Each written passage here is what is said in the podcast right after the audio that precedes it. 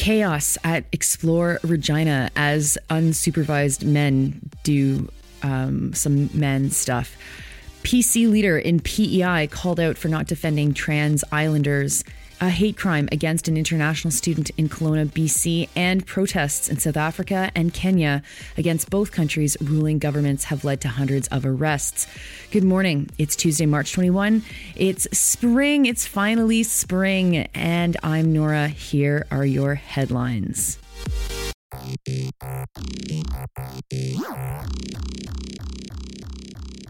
First, we start in vagina. Oh, sorry. Did I just say that? Oh boy, I sound like a tourist who just discovered the capital of city of Saskatchewan for the first time. Okay, sorry, scratch that. Today we start with Regina. Tourism Regina got itself in some scalding hot water when they unveiled their new tourism plan. Now, I don't envy their job. Coming up with a slogan to entice people to visit Regina is, uh, I mean, it's gonna be like hard, right? Like the people there are really, really great, really great. I love folks in Regina. Anyway, Tourism Regina rebrands from a noun to a verb and are now called Experience Regina. And what better way to experience Regina than to create two new racy slogans? The first was the city that rhymes with fun is something I've heard for like since I was 18. And so I guess good work on using a slogan that a lot of teenagers use talking about Regina. And the second, which is a real banger, show us your Regina, unquote. Makes you want to buy one of the remaining flights that Air Canada hasn't yet cut and pay the $1,000 round trip air fee to check out the city's casino, like tomorrow. The CEO of Experience Regina, who is obviously a man, apologized. On social media, Tim Reid said, quote, it was clear that we fell short of what is expected from our amazing community members with some slogans that we used. This is reported by CBC's Alexander Quon. Okay, I'm not sure I'm going to get through this without laughing because it's it's kind of ridiculous. So let's see how it goes. A former Tourism Regina board member, Kristen McLeod, wrote a letter to the mayor concerned about the rebrand. In particular, she was concerned that Experience Regina's website, quote, wanted to make Regina sexy, unquote. She said this to CBC's Morning Edition. It's sexualizing the city when it isn't necessary. I I love that when it isn't necessary. You know, maybe sometimes it might be necessary to sexualize your city. Maybe it is necessary to use eh, sexual innuendo and um, slogans that frat boys will use when they're drinking uh, alcohol out of a bathtub uh, to rebrand your city. But in this case, it is not necessary. Then she wondered if Regina was called Renus or Rick or Rolong or rock and rolls, if though that would also be sexualized. I, I, mean, she doesn't use those examples. I just made those up. But she said, "What if what if vagina was actually named after male genitalia? Would they have done this in the case of of that?" Okay, I mean, if the capital of Saskatchewan was called Rock and Rolls, I do think that someone would suggest something like this. Though Rock and Rolls, that's not a bad capital city name. Okay. Anyway, I should make fun because while this is hilarious, it's also not. Uh, City Councilor Cheryl Stadnichuk brought me back down to earth with this quote. Quote, do we want men harassing women in bars chanting, show us your Regina? There are many serious ramifications of these slogans. We as a society have a responsibility to teach boys and men about consent. These slogans do the opposite. The article gets quite in depth, including that McLeod was particularly worried and concerned that parents would know how to, quote, approach talking with their children about the slogans when they lean into, if not outright embrace sexual innuendo, and that, quote, when your seven year old can't and shouldn't probably explain the slogan of your city, that's a problem, don't you think? I mean, folks, like, the answer is this is these are men making very stupid decisions.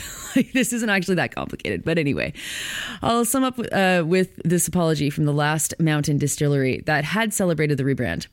Quote, we in no way meant for this supporting campaign to be triggering or quote unquote gross, the post reads. Ah, there's the rub. Gross.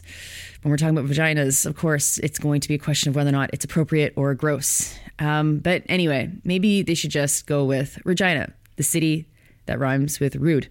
And thanks to the listener who was like, Nora, you have to mention this. And you're right. I, I did have to. Now, to PEI, where the leader of the Progressive Conservative Party is apologizing and defending himself for saying, quote, you don't got to drive everything down everybody's throat, unquote. No, he's not talking about Tourism Regina's new slogan. This was his reply when he was asked about trans issues.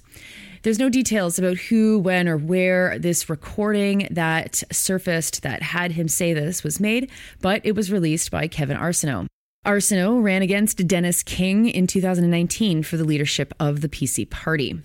In the video, the unidentified voter says that trans issues are, quote, getting forced down islanders' throats here. And then goes on to say how people are trying to protect their kids, blah, blah, blah. To which King says, quote, you can't have a conversation. The voter answers, well, that's it. And it needs to be. And then King says, in a perfect world, be happy with who you are, be happy with inaudible. But you don't got to drive everything down everyone's throat. And if they disagree, that's fine. Lucky Fusca, the ED of the PEI Transgender Network, said that King's answer was, quote, a very disgusting answer and, quote unquote, spineless, considering that King had just said that he wanted to defend the trans community. At a debate, he said, quote, there are people who have lived here for far too long and that are afraid of change and that don't know how to deal with change. He had just said this on Thursday at a debate. He continued, I want Prince Edward Island to be a place where you can be who you want to be, love who you want to love, wear what you want to wear, and celebrate you and your uniqueness.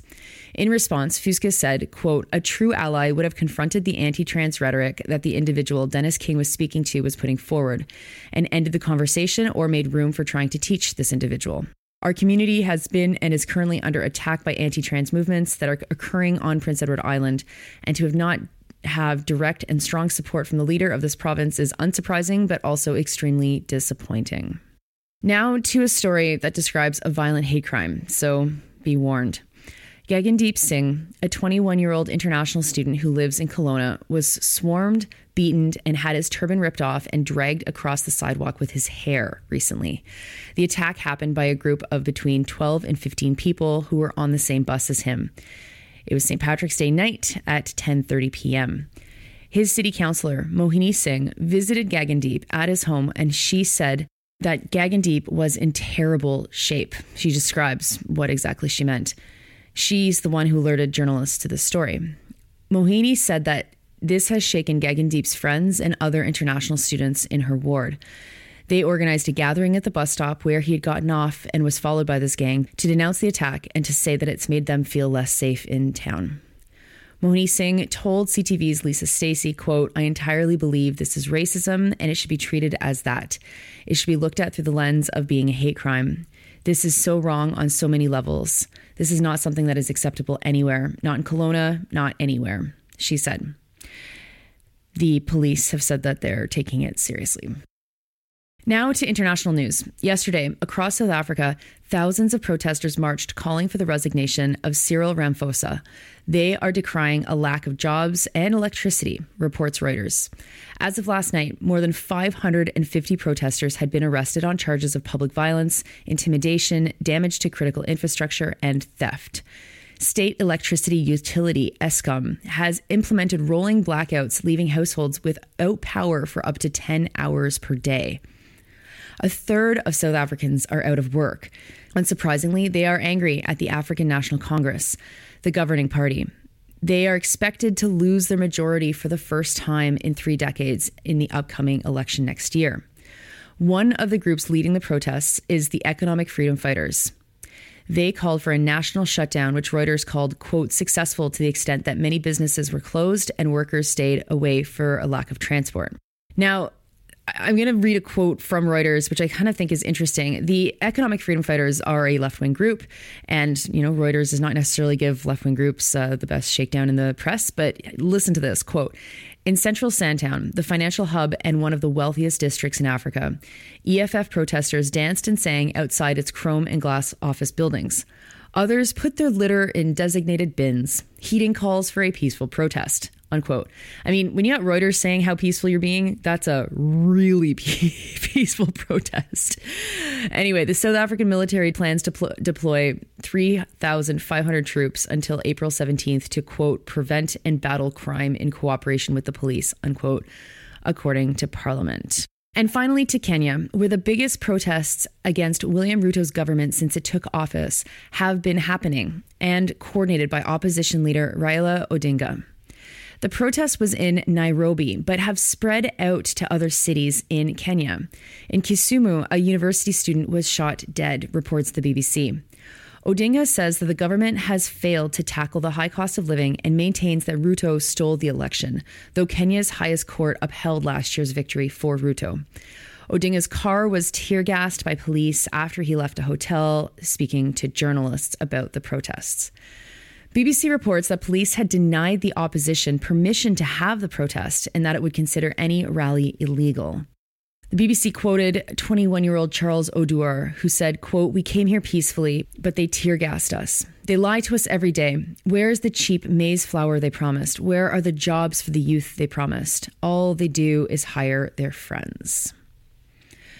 Those are your headlines for Tuesday, March 21. It's the International Day for the Elimination of Racial Discrimination. Keep that in mind. I guess do something about it, or that's why you're seeing posts. And it's also Sandy and Nora Day. New episode drops in a couple of hours.